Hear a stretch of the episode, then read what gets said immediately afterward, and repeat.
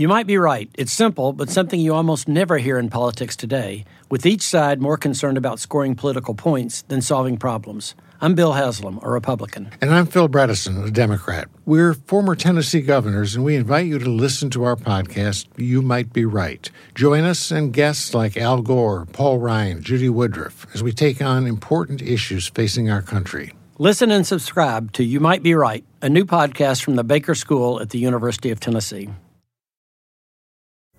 Pulling up to Mickey D's just for drinks? Oh, yeah, that's me. Nothing extra, just perfection and a straw. Coming in hot for the coldest cups on the block.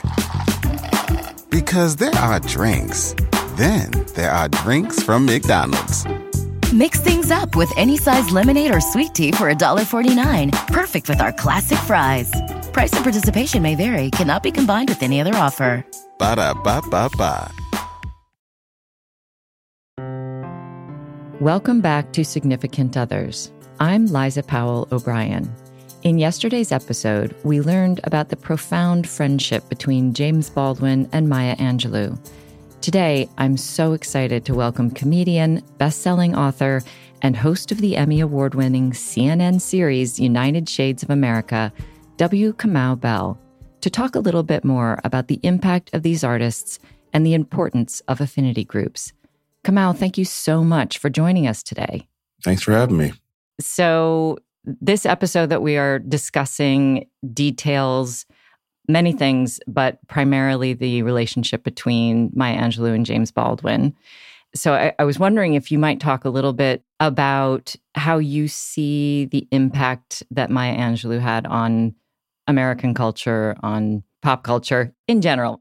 It's funny, when I first think of Maya Angelou, it becomes like there's, there's famous people, there's icons, and then there's people who are like sort of this like holders of the culture, which is sort of bigger than all those other things. Like, you can be Michael Jordan, you can be Oprah Winfrey, and then there's the people that like Oprah's like, no, over here, this person holds the culture. She's the person who unlocked Oprah. Yeah. So I think that, and happy in her lifetime, because this has not always happened for people who hold the culture, specifically Black women, that she got to see it and be a part of it. Yes. I don't think that, I think about like somebody like Nina Simone, who I think also is sort of underrated in how much of the culture she was holding for us, and didn't really, even though she died old, I don't think she really got to feel it in the way that like Maya Angelou got to be sort of brought around the world, shown as like, this is somebody who holds a culture. So I think it's like, just the impact. I can think about my mom. So my mom went to Stanford to get a PhD in African-American literature. And this is the late 60s, early 70s. And they said that wasn't a real thing. So then what did she do? She dropped out, and people still call her, think she has a PhD, and she does not. But she certainly has the knowledge. She doesn't have the certificate. And so Maya Angelou is one of the people who sort of loudly said, this is a field. This is a thing that Black people engage in and that we do. She's one of the people that you can point to and say she kicked the door open. So yeah, I think that I never got to meet her. Like, I never didn't know her, but certainly feel like, there's these, again, people who hold the culture, and she's one of those people. And then the story, as I understand it, we can't know, obviously, whether or not she would have ultimately written her memoir without, having this interaction and this friendship with James Baldwin. But this moment of him granting her access to the world that could enable her to make this change in culture, to me feels so precious and so specific in terms of it being this friendship-based connection. And almost a little ironic as I listen to you talking about her position in the culture, because as a writer, I consider him the foremost American writer. And I don't know that he had a similar emotional impact at the scale that she did, because he wasn't the first, maybe he was the second or the third person. I don't know. I think Maya really, we can't underestimate the sort of the Oprah effect on how she sits in the culture. And I think that if James Baldwin had been around for that, I would imagine that he would have had his run on that too. I think that he, and I think the way that most people take in James Baldwin now, which I think is actually kind of awesome, is YouTube clips of him giving speeches and him debating people. And I think there's something great about that, because you can read the text and have one idea of the person, but really seeing him like actually do the work that you feel like, wait, is this from today? Like, I had so many of those moments when I was doing the research for this episode and reading what he was writing in the thick of the civil rights explosion and thinking, it's the frustrating feeling of how many times do we have to relearn the same lessons? You know, he was saying all the stuff that we need to be hearing and remembering and saying to ourselves now and saying it so beautifully. Well, that's great that he's having his reverberations. No, he's one of those, it's funny, one of those people who would imagine would reverberate through like Instagram videos and TikTok videos, and that's when I go, sometimes it's easy to condescend to social media. It's easy to point out the problems of social media, but that is something that I think it does really well is like recontextualizing things that you might have thought were boring if they didn't come through this format. Mm-hmm. I feel he would have appreciated that. No, I think he would have. I would imagine he would also have said, and what's my percentage of that? What do I get on that? That's not a bad question. This connection that they had, which I just hadn't known about before I happened to read an article that mentioned this sort of conversation, this dinner that he had with Jules Pfeiffer and his wife, and he brought Maya Angelou and because she was feeling sad and and then she told her stories, and the first time she had told her stories, and they all loved it, and then they called their friend the editor, and it was this kind of crazy little domino effect thing. But it made me think of the phrase, and I don't know how prevalent this phrase is, or if it's just in the sort of work that I've been doing, but this idea of affinity spaces. And I don't know if that's something that you think about. No, they literally have them at my daughter's schools, the affinity spaces. So there's like the... For Black people who identify as girls, basically is what I think how they put it. So there's there's all these different affinity spaces at their schools where they can participate in being around their self-defined kind. So our son is in high school and they had a day where they did some of those types of workshops. And he was sort of like, well, there really isn't a space for me, which is, because he's the one everyone's defining themselves against. That's right. And he acknowledges that. And he's like, it's totally fine. I just literally don't know where to stand, I would say stand in your discomfort. I think that's the best thing you can do. And I think the more you understand it, like, oh, this is one of the, and I don't know your son, but I'm saying if we're talking about like racially and identities that are more marginalized and oppressed, and he's not one of those identities, then now you get to sort of see a little piece of what it is to stand in the discomfort of like, there's no space for me. And I would say soak it up. And so therefore, the next time somebody who is like not you tells you about their experience, you can maybe relate better. Just to go, oh, okay, I have seen a piece of that, And you have a new book out, Do the Work, an anti-racist activity book. That book came out of 2020 and the racial reckoning of George Floyd and the murder of George Floyd by the people. That book was like basically me and Kate, who wrote it, were sitting in my office watching like January 6th happen while we were writing this book on how to create an anti-racist society. And then before that, in the few years before that, I wrote my first book called The Awkward Thoughts of W. Kamau Bell, which is more of a memoir. I really related to Maya Angelou saying, like, I'm only 40. I can't. Right? I really, when I wrote my book, I was like, this seems sort of ridiculous. But I really sort of, at the time, thought, I really thought about her. She wrote 7 autobiographies. And like, I get like, yeah, this is just the one I'm writing now. This is probably, then maybe I'll write 7 more, or maybe I'll never write one again. But it's not that serious. I wonder with her how much coming from the place of needing to explain an experience of America, to your earlier point, that had not been explained in a, sort of widely appealing memoir form before, if that was part of the heaviness of the lift of that, and maybe why she was like, okay, I'm good with just this first chunk. Like, that's enough just to get her to her 20s. That was enough for an entire book. Yeah. So I don't know if you had any of those. I mean, feelings. I would imagine that, first of all, as you learn, is like, she had to get over the idea that there wasn't a book in her. Right. Because I think you think about being a Black woman who's growing up, Black girl in America, you're not being told that your words are important, even necessarily in your community. And there's certainly not a lot of role models out there of like Black women. Like, there's not a lot of Black women who've written books. And so that you're aware of, because they exist, but your educational system is probably not bringing them to you. Mm-hmm. And so the idea that you have to first get over the fact that your words are worth something, and then you got to do it. And I think the thing that Maya clearly had was like, she was a doer.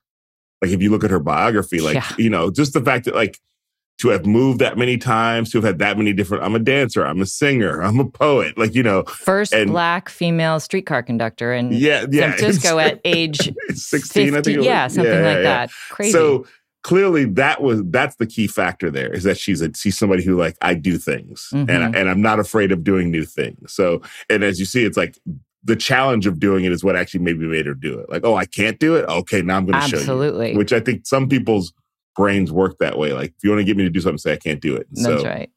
For me, it's just that thing about, like, that's the secret sauce of her, is that I am a doer. I'm not she's not somebody who marinates. So then probably once she starts writing the book, I would imagine once it started, it was like, it was a torrent. Turns out there's a lot to say. Yeah. Have you ever brought your magic to Walt Disney World? Like, hey, we came to play? Did you tip your tiara to a Creole princess or get goofy officially? When we come through, it's true magic, because we came to play at Walt Disney World Resort. You might be right. It's simple, but something you almost never hear in politics today, with each side more concerned about scoring political points than solving problems. I'm Bill Haslam, a Republican. And I'm Phil Bredesen, a Democrat. We're former Tennessee governors, and we invite you to listen to our podcast, You Might Be Right. Join us and guests like Al Gore, Paul Ryan, Judy Woodruff, as we take on important issues facing our country. Listen and subscribe to You Might Be Right, a new podcast from the Baker School at the University of Tennessee. I don't know what time it is where you are right now, but where I am, no matter what time it is, I always have the same question. What are we going to do about dinner? This eternal question really is the bane of my existence much of the time, but not for long, because I found something that is basically an eternal answer to that question. It's called Factor. It's chef-prepared, never frozen meals that get delivered right to you and are ready to go in less than 10 minutes.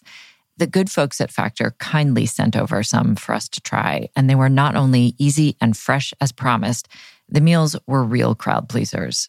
The whole thing is super flexible, like you can pause deliveries for a while if you need to, and they have meals that satisfy most diet restrictions like high protein or low calorie, even keto.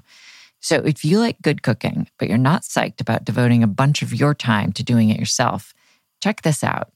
Right now, you can get 50% off just because you're listening to this podcast. Go to factormeals.com/significant50 and use the code significant50 to get 50% off. That's code significant50 at factormeals.com/significant50 to get 50% off. Price drop? Time to shop. Get to a Nordstrom Rack store today for first dibs on new markdowns. Now score even more, up to 70% off brands everyone loves at Nordstrom Rack. Denim, dresses, sneakers, tops, and more. Plus, get genius deals on jackets, sweaters, and boots for the whole family. Shop your Nordstrom Rack store today and save up to 70% with new markdowns. But hurry, deals this great won't last. When it comes to buying your first home, everyone has questions. Can we even afford to buy a house right now? Will I need to negotiate? How do I even negotiate? Luckily, a RE/MAX agent has answers. Hey, Brian, those are really good questions. They are? Thanks. It's my first time buying. I work with first-time buyers all the time. I got you.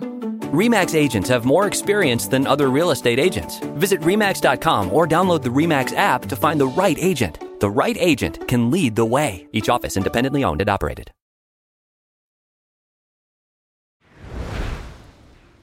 So did you have anyone in your life or any number of people who functioned for you in this way, similarly to what James Baldwin offered Maya Angelou in terms of just fellowship or access or anything that kind of set you on a certain trajectory? Oh, for sure. For sure. I mean, I think I can think of, I mean, there's sort of like multiple different people for different reasons. One of the great things about James Baldwin's stories is that it's very clear. Like, we think of these sort of like heroes from the past as almost being separate from their timeline. Like, you mm-hmm. sort of read their story. And in James Baldwin's story, you can see like, no, he actually was around Malcolm and Martin. And like, he was actually friends with so you get to see like, there's all these people that the famous ones we know about that are connected to these people. But then there's all the people I'm sure that whose names that we don't know that aren't famous who are also doing that same work. So for me, it's like I can think of people, you know, one of my oldest friends is a guy named Dwayne Kennedy, who I met when I was 21 years old doing stand-up comedy. Mm-hmm. And he's a stand-up comedian. And, you know, at the time, he was like the older cat on the scene who, like, everybody was like, that guy's a legend. He's the legend of the scene. And for some reason, he, like, allowed me to hang out with him. Actually, a friend of mine sort of set me up. My friend Jason was like, come out, I need to hang out with that guy. And so he initiated conversation with Dwayne and sort of was a bridge to friendship. And me and Dwayne have, like, and, you know, it took me for a while to break through my career. And as soon as I did, I started, like, basically, like, I can keep him in my life if I give him a job. So every major project I've had, he works on United Shades. He worked on my Netflix special. And when people ask him, what is your job? Like, what do you do for Kamau? I don't know if you've seen The Sopranos. Yes. So Dwayne will make fun of me because I have not seen every episode of The Sopranos. And how dare you? I know. There's a lot of, I was going to do it and then more TV kept coming out. I've seen some, but I can't. But he says that he's the goat that is the friend of the horse in The Sopranos. He's Pile My's goat. The emotional support goat. That you can't really tell exactly what that person is doing, but it's clear if that person's not there, things don't go well. So, exactly right. And I'm luckily at the point, I don't have to explain to anybody. I'm just like, Dwayne's going to come, he'll be here. And it just happens. So, yeah. So, but then I look at like a friend of mine who I met when I moved out to the Bay. Like, I guess I met her in 2003. This woman named Martha Reinberg, who was not in this business. I was teaching a solo performance class, like how to do solo performance. Mm-hmm. And she was a student. And very quickly, it was just very clear to me that like, just the way that like she was my student, but she was making fun of me in front of other students. Like, you know, like, hey, wait a minute. And these are all adults. Let me be clear. It's all like, we're all adults taking this class. But she just sort of respected what I had to say, but didn't just respect me full out all the time. And so then it sort of became, we were both only, I think we bonded because we're both only children. And there's a way in which only children understand the world. Mm. Even though she was a white lesbian and I was a black heterosexual male, it was like, but we sort of had this only child thing that I think people don't really underestimate. That's fascinating. Yeah. That's a whole other conversation. It's a whole other... I often tell people, like, separate from racism, my identifier would be only child, but racism does not let me platform that identity. So, yeah. I wonder if that's ever an affinity group option. I've never seen that, but I think that if you got a room full of only children together, they'd be like, oh, yeah, okay, I think there's definitely affinity there.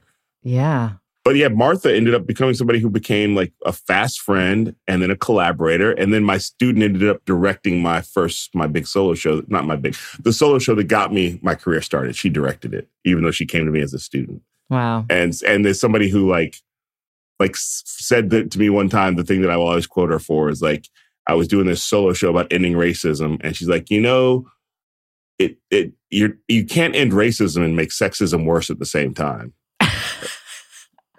And I was like, what? But I'm not a sexist. I don't do side. And she sort of explained to me, like, if by comparing yourself to the worst examples of sexism, that doesn't clear you of your own sexism. And so she sort of sat me down and we spent a lot of time and went through like things she had seen in my act, not necessarily my life, my act, how it didn't reflect me well, how I was doing things because I thought they were the way that I should do them is because that's how comedy works. Sure. And not actually doing things that reflected who she knew who I was. So Martha is somebody who I absolutely like, is somebody that like has that level of like, that sort of level that like I see between Baldwin and Maya, where it's like, they can sort of get to you very quickly and correct your path.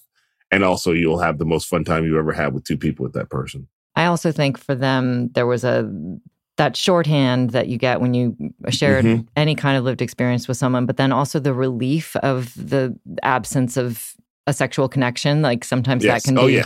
Yes. That can be a burden too. I think that is true of my friendship with Dwayne and my friendship with Martha. There's never been a sense of like, there's no will they, won't they. There's no like... Oh my God. And I will say this, that I actually recognize like as a heterosexual man in the world. I realized at one point when I was in college, I was like, I don't have any friends who are women because I think all of my sort of energy for women was around like sexual feelings. And even if I didn't have sexual feelings, there was always some sort of like level like, well, I wouldn't, so this person's not worth my time, you know. Right.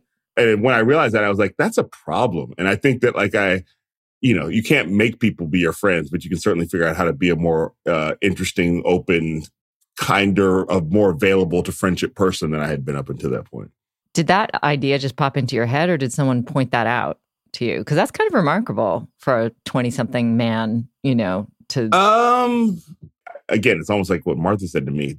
How come I can't...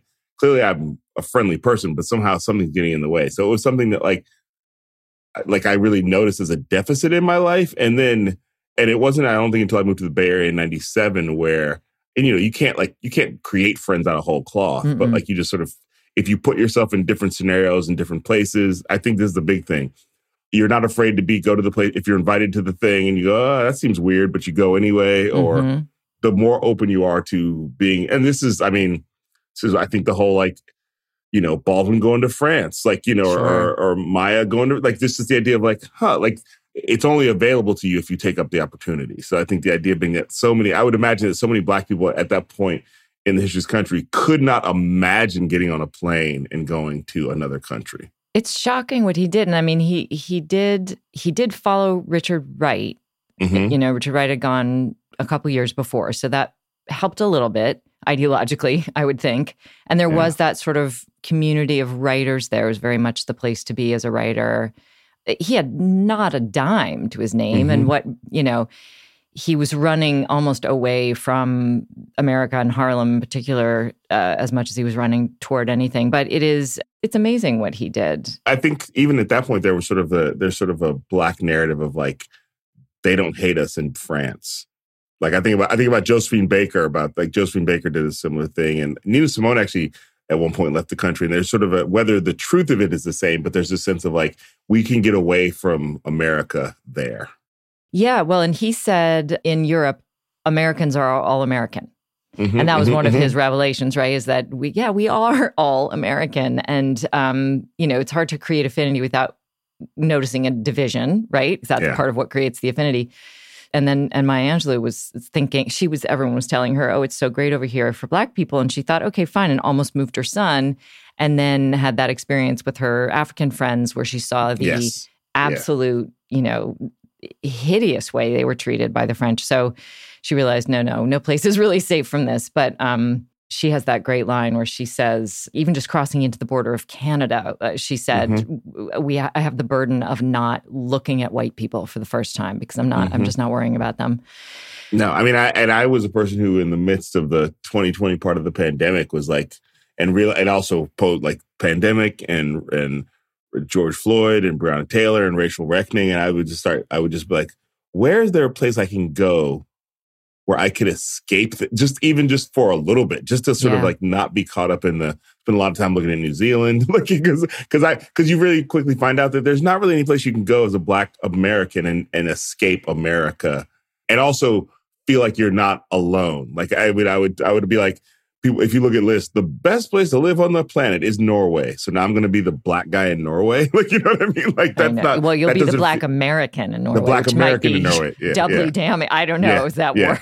Like, and I'm sure there's a few, but it's not like you know. I don't want to go someplace and feel.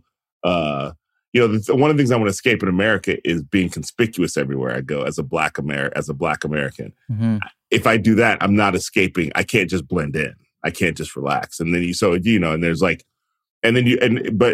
well, there's places in Africa you can go. And there's also sort of like this idea of like, I'm still a Black American. Like is there any place you can sort of go and just sort of be and breathe, you know? And so that's I still haven't answered that question yet. And I haven't really traveled enough internationally to be able to say that, but that was something that really stuck in my head and sort of thinking about Baldwin, Josephine Baker, Nina Simone, people who did, specifically artists who left because it was almost like they needed a place to breathe so they could do art.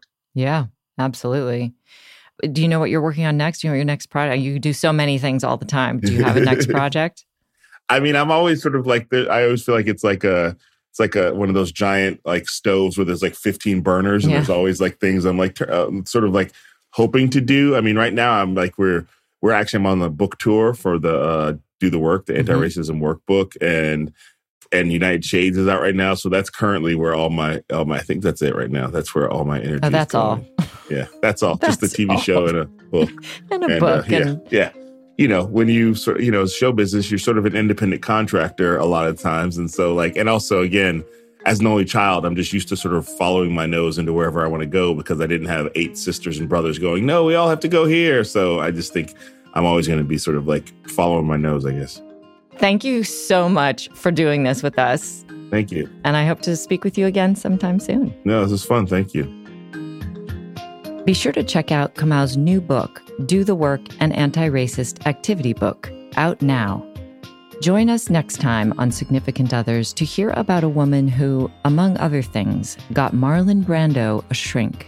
And finally, if you enjoyed what you heard today, be sure to rate and review wherever you get your podcasts.